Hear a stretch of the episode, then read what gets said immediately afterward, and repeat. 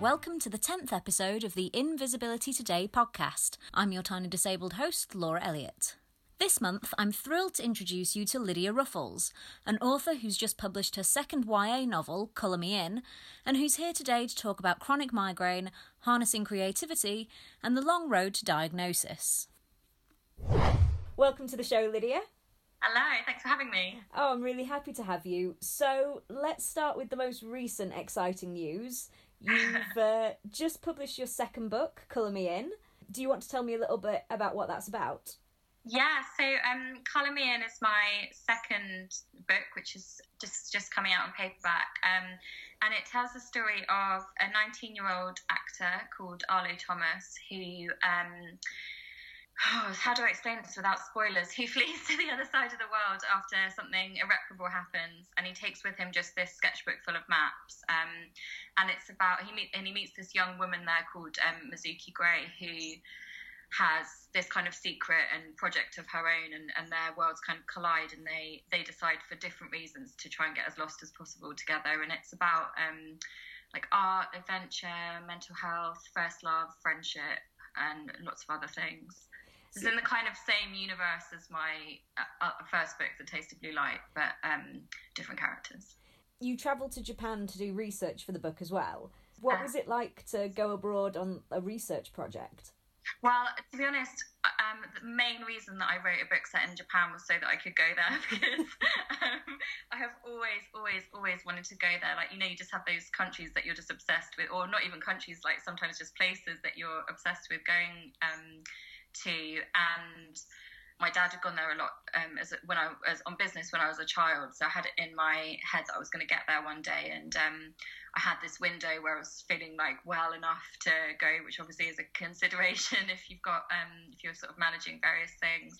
But it was incredible. Like I had a few days in Tokyo by myself, which is where I kind of started writing it, and I had this um, like very strange experience being jet lagged in Tokyo in the rain and like looking at all the neon, like all the all the cliches that you could possibly imagine about being a um, a foreigner in Japan basically came true. And um, yeah, then I just had these amazing experiences, like spent some time in this underground capsule hotel. Um, had a very strange experience in an art gallery which was underground in um, Osaka, which um, again formed like a pivotal scene in the book and um, was lucky to go to um, like lots of different really inspiring places and was kind of writing the whole time that I was there taking research notes and then got to it properly when I got back.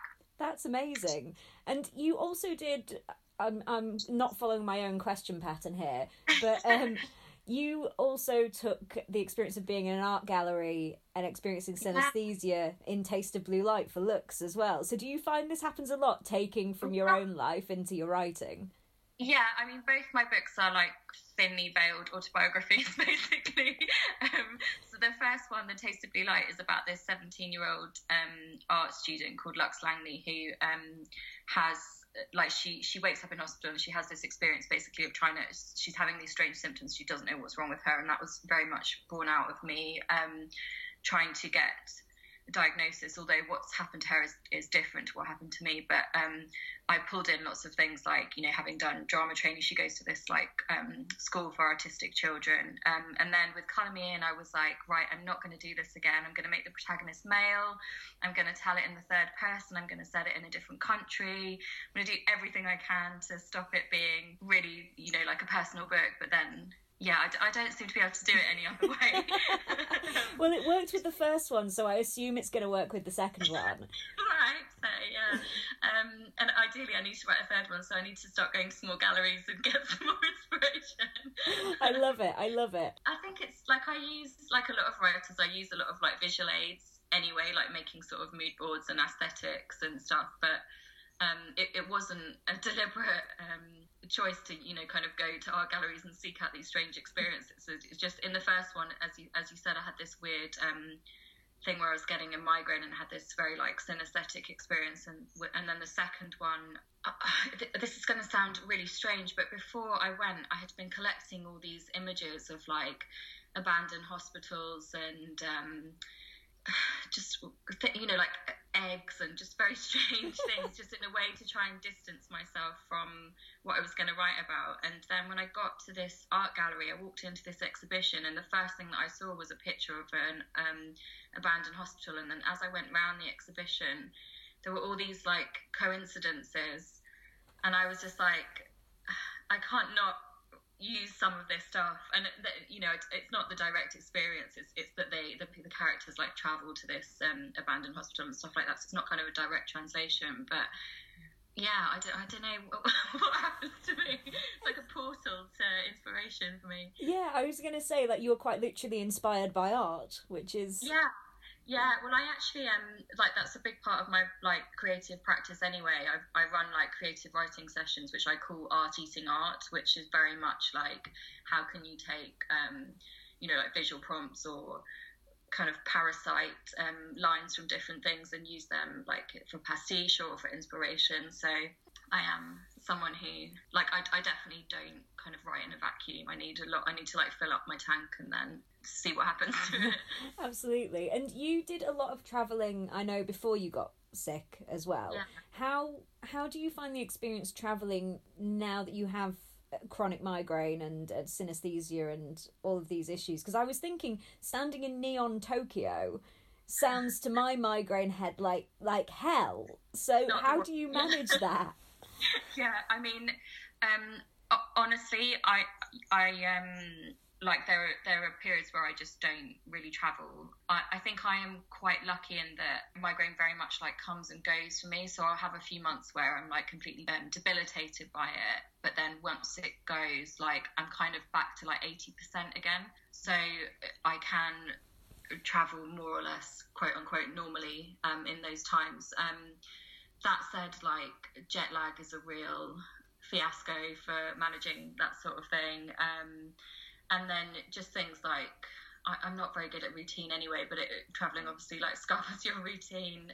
As you say, bright lights are definitely not the dream for um for me at least. Um, I just wear sunglasses like pretty much everywhere I go. To be honest, I wear them like when I used to wear in an off work in an office. I wore them all the time. I was gonna say you're basically Bono. Yes, yes. Except I don't put my albums or books directly into people's iTunes or e-readers. That's probably for the best, you know. um, am I right in thinking that in a lovely twist of irony, it was actually a virus while you were travelling that you think triggered your migraines initially. Yeah, yeah.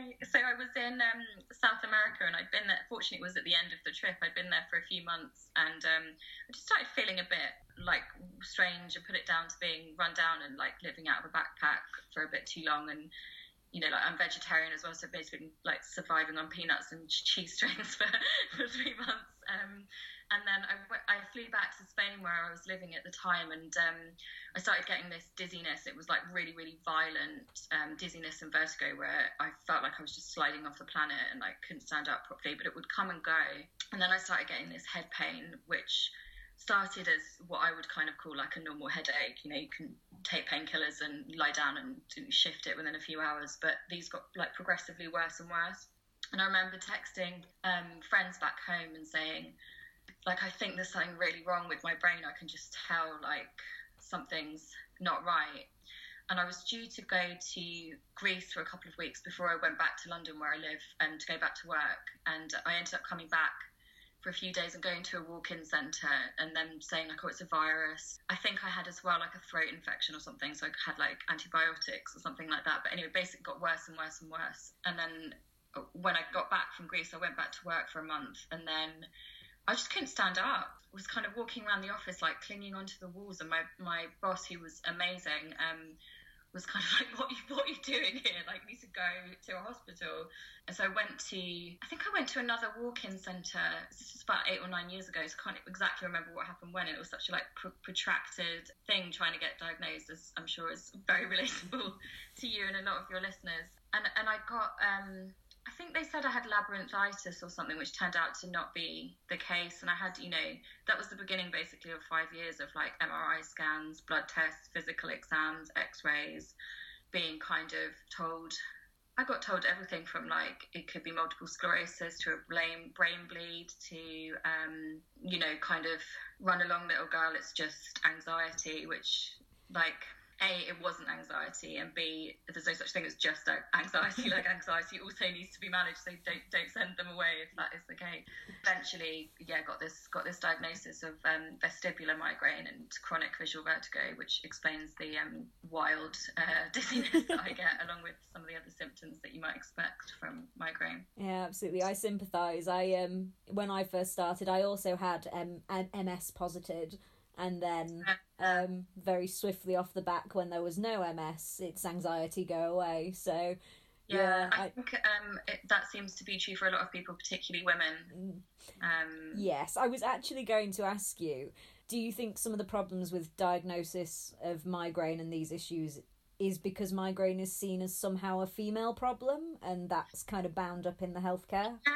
I think it does. It does have a bit to do that, and, and to an extent, like it is a female problem. Like more women are affected by it than men. Um, but that that shouldn't um, devalue it. I mean, still, it's something like 8.5 million people in the UK have migraine, and, and it's like the third most common disease in the world. It's more it affects more people than like epilepsy, diabetes, etc. combined, and you know, like the World Health Organization say, put it on equates severe migraine in terms of how debilitating it is with like um, Alzheimer's and paraplegia. So it's like having this massive impact, um, but nothing, you know, we're just not making enough progress. And you know, this this is not to suggest that you know just because more people are suffering that it, from it that it's any more important than anything else, but it just I think if that if that many men were suffered by from, from something possibly I, I don't know like who knows? Yeah. but I think it's to do with who is at the table and who is making investment decisions and, and that sort of thing. Yeah absolutely. Have you read uh, Doing Harm by Maya Dusenbery by any chance? No, someone recommended that to me the other day I, I haven't read it uh, is, is, that sort of along those lines? Yeah, it, it basically talks about how uh, medical trials still don't include women most of the time, and then we kind of yeah. extrapolate out from that that however something affects men must also affect women the same way when that's not really true, and it's kind of the. She talks about the knowledge gap between men's bodies and women's bodies, and yeah, it's very interesting. I think you'd like it. yeah, that's good. I mean, medical kind of um, pharmaceutical trials are like problematic enough as it as it is um, without adding in that kind of extra dimension. Absolutely. And I don't know whether you want to see this as a positive or whether you do see it as a positive, but you seem to, your creativity seems very closely linked to your experiences with migraine. I mean, it's it's it's informed it informed a lot of your first book. I haven't read Color Me In, but I have read Taste of Blue Light, and Color Me In's on the list. But do you think that you have become or used creativity more drivenly, I guess, since becoming yeah, ill? It's such an interesting question, and it's something that I go like round and round on, not just with like migraine, but mental health as well, which is something else that I'm interested in. Um, and I feel really wary of making connections where there there is no like proof for it. Um, I mean, I actually um, the, the migraine trust, for example, will say that you know there's no evidence that people with migraine are any more creative than than those without, and and that kind of rings. You know, like if you're in a migraine forum on Facebook, everyone in there is not kind of painting and writing books. But for me, as someone who is a creative person anyway, I think a it's kind of it, it has informed some of the things that I write about, not just in creative writing, but in like the sort of um, non-fiction writing that I do for you know magazines and papers, and I think it has kind of had indirect impacts in that being forced to like basically drop out of the other career that I had, which was that I worked, it was a um, communication strategist. It has forced me to kind of slow down and maybe open my eyes to other things and be more, I guess it's like improve my empathy. It also affects the way that, just the way that I think about like language and color and reality because I, I, find at least like if ever I have a, a kind of extreme migraine um, attack, everything just dissolves um, and I can't speak how I usually speak. Um, my words get muddled, or, or, they start to mean different things, or and sounds get very distorted, and colours seem very intensified. And I think that comes through a lot in my writing anyway, which I obviously am not writing while I am in the middle of a migraine t- attack. That is, that is not feasible. Um, just kind of trying to stay alive at that point. So I think it's had it has had an impact and it, and it is kind of this thing that I tap into but also I think you know, given the choice, I would not have it, and I would just write about something else. You yeah. know what I mean? Absolutely. I get I get asked this quite a lot. Like, would you kind of surrender migraine if it meant that you weren't creative? And I feel like they want me to say like, no, I'd keep it. It's great. And I'm like, no, have it back. Like, I don't want this. Absolutely. I will happily not write books if it means that I'm not that, that I don't use lose like you know 500 days of my life to being in agony like I'm, that would be fine with me yeah. however that's not an option so i'm trying to make it work um, as as lots of people do yeah what I find quite interesting about your migraine, because I have migraines, and some of mm. some of your experiences ring true. So the the jumbled words and the the loss of language kind of thing definitely is something I experience. But I, while I get aura, I I never experience the full synesthesia that you do. So how yeah. how does the synesthesia feel during an attack for you? Is it is it colours specifically, or does it kind of meld?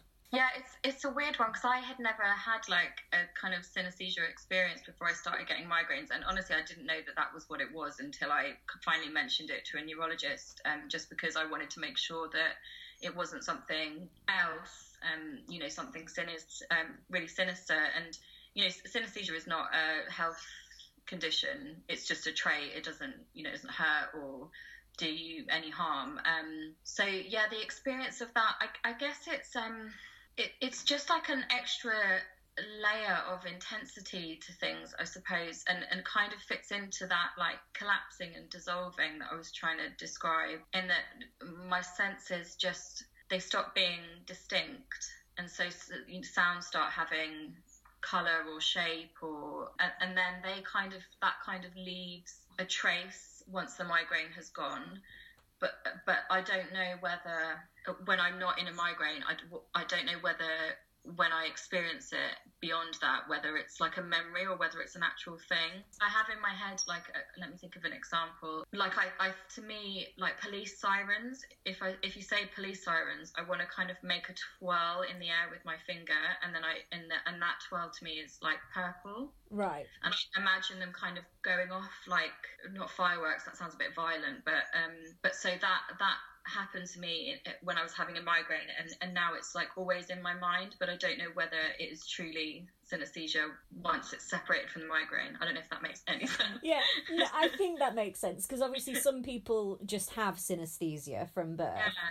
Yeah. But I imagine their experience again is different to yours, which was triggered by migraine and then may, like you say, leave kind of after images more than yeah. true synesthesia in between, if that makes sense. It, it's yeah, it's a strange one. I mean, there there are cases of people kind of acquiring it and then losing it through illness. It's not it's not um, you know like super unusual. And and actually, synesthesia is a lot more common than um, people think. It, it, it sort of I think it's four in a hundred people that have some kind of it, and, and potentially it's higher than that because people just don't realise that yeah the things that they're experiencing are unusual. Or it's interesting you say that because we realised a couple of years ago that my brother actually has synesthesia on a very kind of mild level because he associates um, place names with colours. He thought everyone did that I interviewed um, this um, man called James Wannerton for um, an article that I did for Wellcome Collection about synesthesia. He's the chairman of the UK um, Synesthesia Association, and, and he um, made this uh, like a tube map, the London tube map, but based on what the names of the stations taste like to him. Wow. So faces is, I guess, a thing that is kind of um, must be one of the the kinds. Yeah, that's It'd be interesting to know, like, if your brother saw a sign with Leeds written in a different co- color, whether he would feel that that didn't sit well. Because I, I have that with some words, like I have in a specific association which is like slightly different to what they actually mean, and so I can't use them properly, basically. what words are quite different for you then? Oh, well, the one that I always give just because I can think of it is like um do you know the word jaded? To mean like um sort of exhausted and um like maybe a bit cynical. And because jade obviously you could take jade from that and jade is green.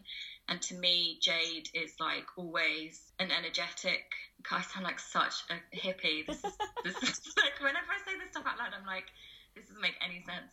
Um but, but so I would never I would never say jaded to mean exhausted because to me like the association is just en- like having lots of energy because it's green. I quite like that though. Colour is is one of the ones that I have experienced um, like more strongly than some of the other ones. So. Yeah, that's really interesting. Now, you we we talked a little bit about Lux, but in a taste of blue light, she yeah. suffers with synesthesia that are very much attached to headaches and blackouts. When you were constructing her, if that's a way to talk about putting your character together. Yeah. Did, did you? No, it's, it's the perfect word. did you find that those sections were easy to write, or were they because they were so much more personal? Did you find it a struggle to to make them feel real to her as opposed to to you? Honestly, I was so ill when I wrote that book that I can barely remember. Um, I, I wrote it like I started writing it week that I finally got diagnosed. I started this writing course at Faber Academy, and I would go once a week. And um, that was basically the only time that I left my house, other than just I was starting then to have this thing called um, uh, what is it called? Vestibular rehabilitation therapy, which is you might know is a type of physiotherapy for your brain. So that was all going on when I was writing it. I had no like aspirations to get published. Um, I don't know even if I was trying to write a like a linear story at that point. I was just kind of getting this stuff down on paper and so I don't think I properly constructed her until the book sold and I started working with my editor. Um, so so sorry to actually answer your question, which was like, was it difficult? Yes, it was, um, but maybe not for the reasons that someone might yeah. imagine it was difficult because at the time I was like feeling very isolated and would sleep for three days and then wake up at like 4 a.m. and finally feel okay. And obviously, no one wants to play with you at 4 a.m. because they've got to go to work. so I would like do some writing then and just see what came out. And and then obviously once I got an agent and um, as I said, started working with the editor, things became much more deliberate and um, focused. Um, I guess maybe the like hardest and but also like one of the best things was I listened to some of the audiobook and um like hearing that back was kind of like I almost didn't remember writing it. Something very um unusual about having your work read by someone else's voice that for me at least creates a real distancing. I had I'm inv- involved in this um amazing project called um, a thousand word photos, which is where writers get given a photo that's contributed by a photographer. They've got all these amazing like people who take photos for Reuters, and then you write a thousand word story based on that. Oh, cool. And then it's read by actors for this charity called Interact to stroke patients. And there was this event that I went to the other night, and my story was um, read out by an actor called Danny Sapani, and, and hearing him like it was, it felt totally separate to me. It's re- it's really strange, and obviously it's kind of an interesting insight into how readers receive things because you know I don't sit over people when they're reading my books being like so just to be clear like this is what I meant when I said that although it's tempting when people tweet me saying having got things like you know different to how, how I meant them but um just seeing like the humor and the emotion that he put into it it was like really useful insight for me to see how different people receive things mm. See, you you were just talking about how like you were so ill when you wrote your first book. What was it? Five years to diagnosis for you? What yeah. Did you say? Yeah, 2010.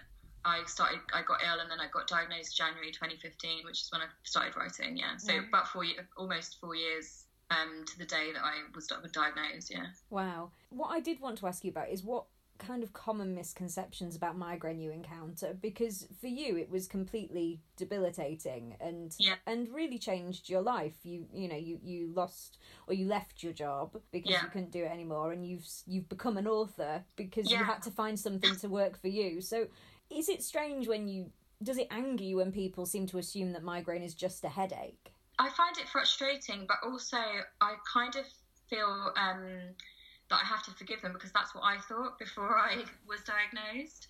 I just had no idea that, um, you know, uh, some I would say like 50% of my migraine attacks, I don't even get head pain. Um, it's all the other symptoms like, you know, visual disturbances, cognitive problems, balance problems. Um, the, the aura for me is really extreme. Like it, it blocks my whole vision. It affects, um, you know, I've had situations where I've had to text the person that's sitting next to me or type into my screen saying I can't speak and I can't move properly.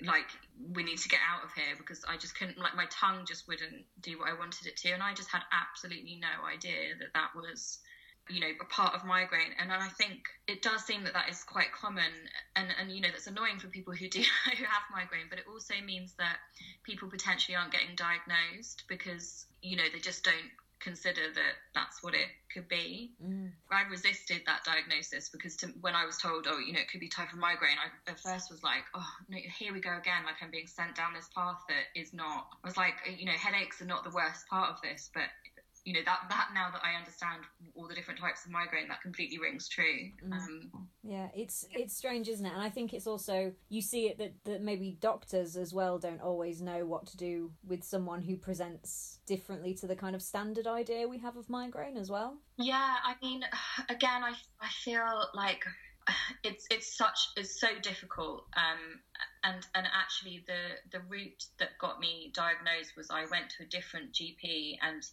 he ignored all of the notes and he just listened to the symptoms and and obviously he was able to make that connection um, this could be in the sort of migraine family and then he referred me to this um, amazing doctor called um, Dr. Louisa Murdin at Guy's Hospital in London, which is like really close to where I live. And she was the person that finally ordered the right tests and diagnosed me. So uh, I think possibly the problem is not listening rather than lack of awareness at least in my experience. Um, and and you know just time, I guess, as well. If your if your first port of call is your GP and you've got 12 minutes to explain a very complex medical history, then that kind of hamstrings things as well. Mm. Um, and, and obviously, this is not unique to the medical problems that I have. This is kind of across the board. Mm. Um, but I guess you know, just to be reassuring, is that once I did then get the diagnosis and get access to the right person, I was then able to get treatment, which had a significant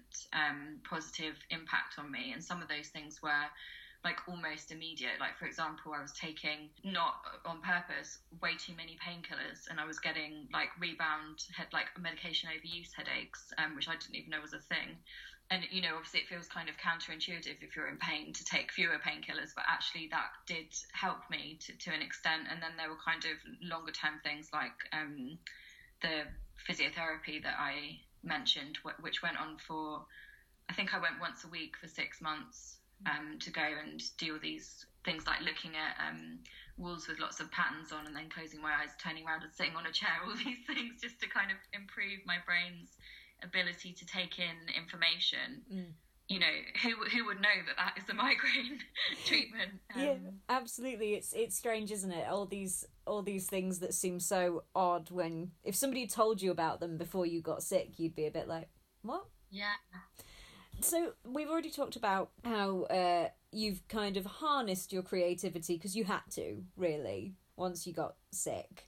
It started as just something to do that was kind of low low stakes and, and then it's turned into this whole other thing. I mean, my old job did involve a lot of writing anyway, so it's not like, you know, I woke up one day and could suddenly like speak German or something like that. It's not it's not like this kind of magical gift, but definitely, yeah, just trying to think of alternative ways to you know have a purpose and make money and all the things that we have to do yeah um, i think it's hilary mantel's written quite a bit about having migraine as well. Do you think this is uh, this is a, a role for migraineurs somehow?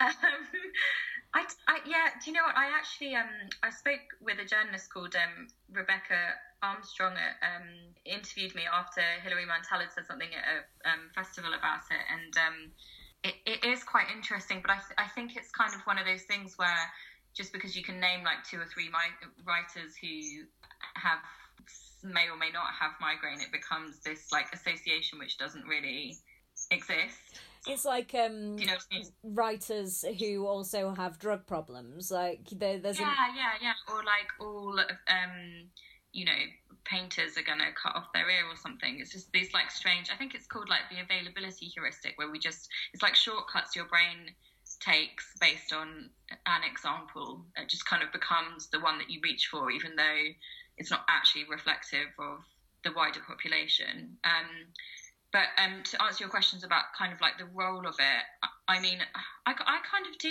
think about it as part of my role now. Like, if I'm doing publicity for a book or, you know, whatever I'm doing, it, it is kind of in the back of my mind that if there's an opportunity to talk about it, then I probably would. Mm. Like I don't like I'm not going on like school visits and telling them about like the injustices in the medical management or anything like that. But where, where there is a window, I, I do kind of now see it as part of part of my job, albeit the part that doesn't really pay very well.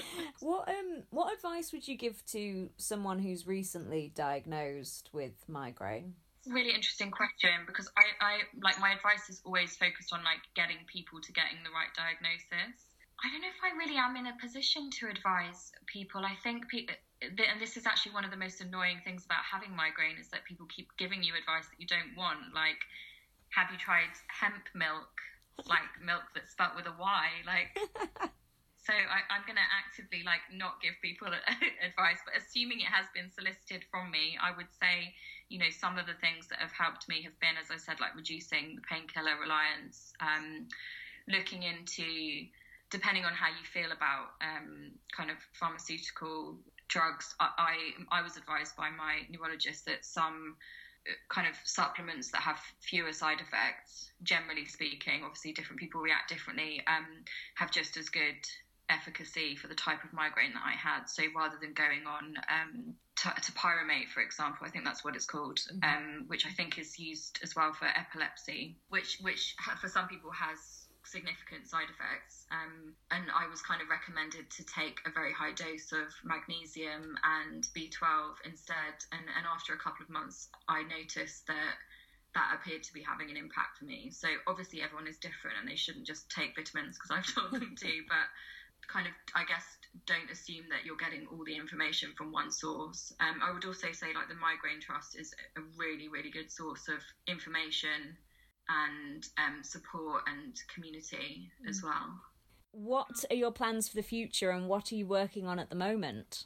So, future projects um, in the immediate future, my um, main concern is finishing my MSc, um, getting my dissertation done, which I'm um, researching mental health and creative arts, as I mentioned. Um, working my third book, which is uh, doesn't have a title yet. It's an adult um, book. My other ones are kind of young adult crossover. So this will be my first um, adult fiction, and um, in a sort of plot twist, I'm working on this solo autobiographical performance about mental health as well, which is kind of pulling in um, like performance poetry, visual art, um, some songs maybe. I'm making this sound terrible, but I, am hoping it will be quite good fun. That's amazing. So, despite using a lot of veiled autobiography in your fiction, you're now actually setting out there and doing the full thing. Yeah, so I'm like a little bit nervous about it, but I do feel like it seems like uh, the next step for me. And, and also, I have got a bit of that like thing that you get when you have chronic illness, or I should speak for myself rather, I don't know whether everyone has this, but where when I do feel well, I feel like I want to try and do 5,000 things at once in case, because I kind of know at some point probably I'll get kind of kamikazed again. So trying to do as many things at once, which is probably not a very good strategy. Probably like a slightly more measured approach to life would be better, but that doesn't seem to be within my capabilities as a human. So it is what it is, really. You can follow Lydia and her work on Twitter at, at Lydia Ruffles, and of course buy her books The Taste of Blue Light and Colour Me In online and in bookstores. Now we come to our final section of the show, and this month we're shining some visibility on one or two of the disabled and chronically ill creators you might be interested in lending your support to in 2019. In literary and writing visibility, there are so many of you doing such great work at the moment. First off, Amy Barrett has just launched Descriptionary, an online directory of disabled characters and CripLit, which you can find and contribute to on Twitter at, at Descriptionary. Tony Pickering has a graphic novel entitled Diabetes Year 1 available to buy on his website pick-art.co.uk and you can find him on Twitter at, at Mr. Pickers. And Jade Violet is working on their next zine, writing on neurodiversity and disability, magic and witchcraft, feminism, queer life, and more. It will be released through their Patreon at patreon.com forward slash letters from Mars. In fundraising visibility, autistic editor and writer Lizzie Huxley Jones has met their crowdfunding target for a collection of stories, essays, and art by autistic authors and artists on Unbound. You can still head over and show the book some support at www.unbound.com forward slash books forward slash stim. In music and performance visibility, Drake Music have just announced their next big showcase, which is hosted by the Barbican Theatre in London as part of their Tune In to Access event. The event will take place on the 16th of March and includes the premiere of five new commissions by disabled artists, so if you can go along to support them, you absolutely should. Details can be found on the Barbican website, and you can follow Drake Music on Twitter at, at Drake underscore music. That's all for February's podcast, and this episode marks a year since I launched In Visibility. Thanks so much for sticking with me and for showing the show and its guests so much love so far. If there's a disability topic, activist, creator, or news story you'd like to see featured here this year, you can contact me on Twitter at, at visibilitytoday or email visibilitytoday at gmail.com. For now, thanks for listening, and I'll see you next month for another look at what's in visibility then.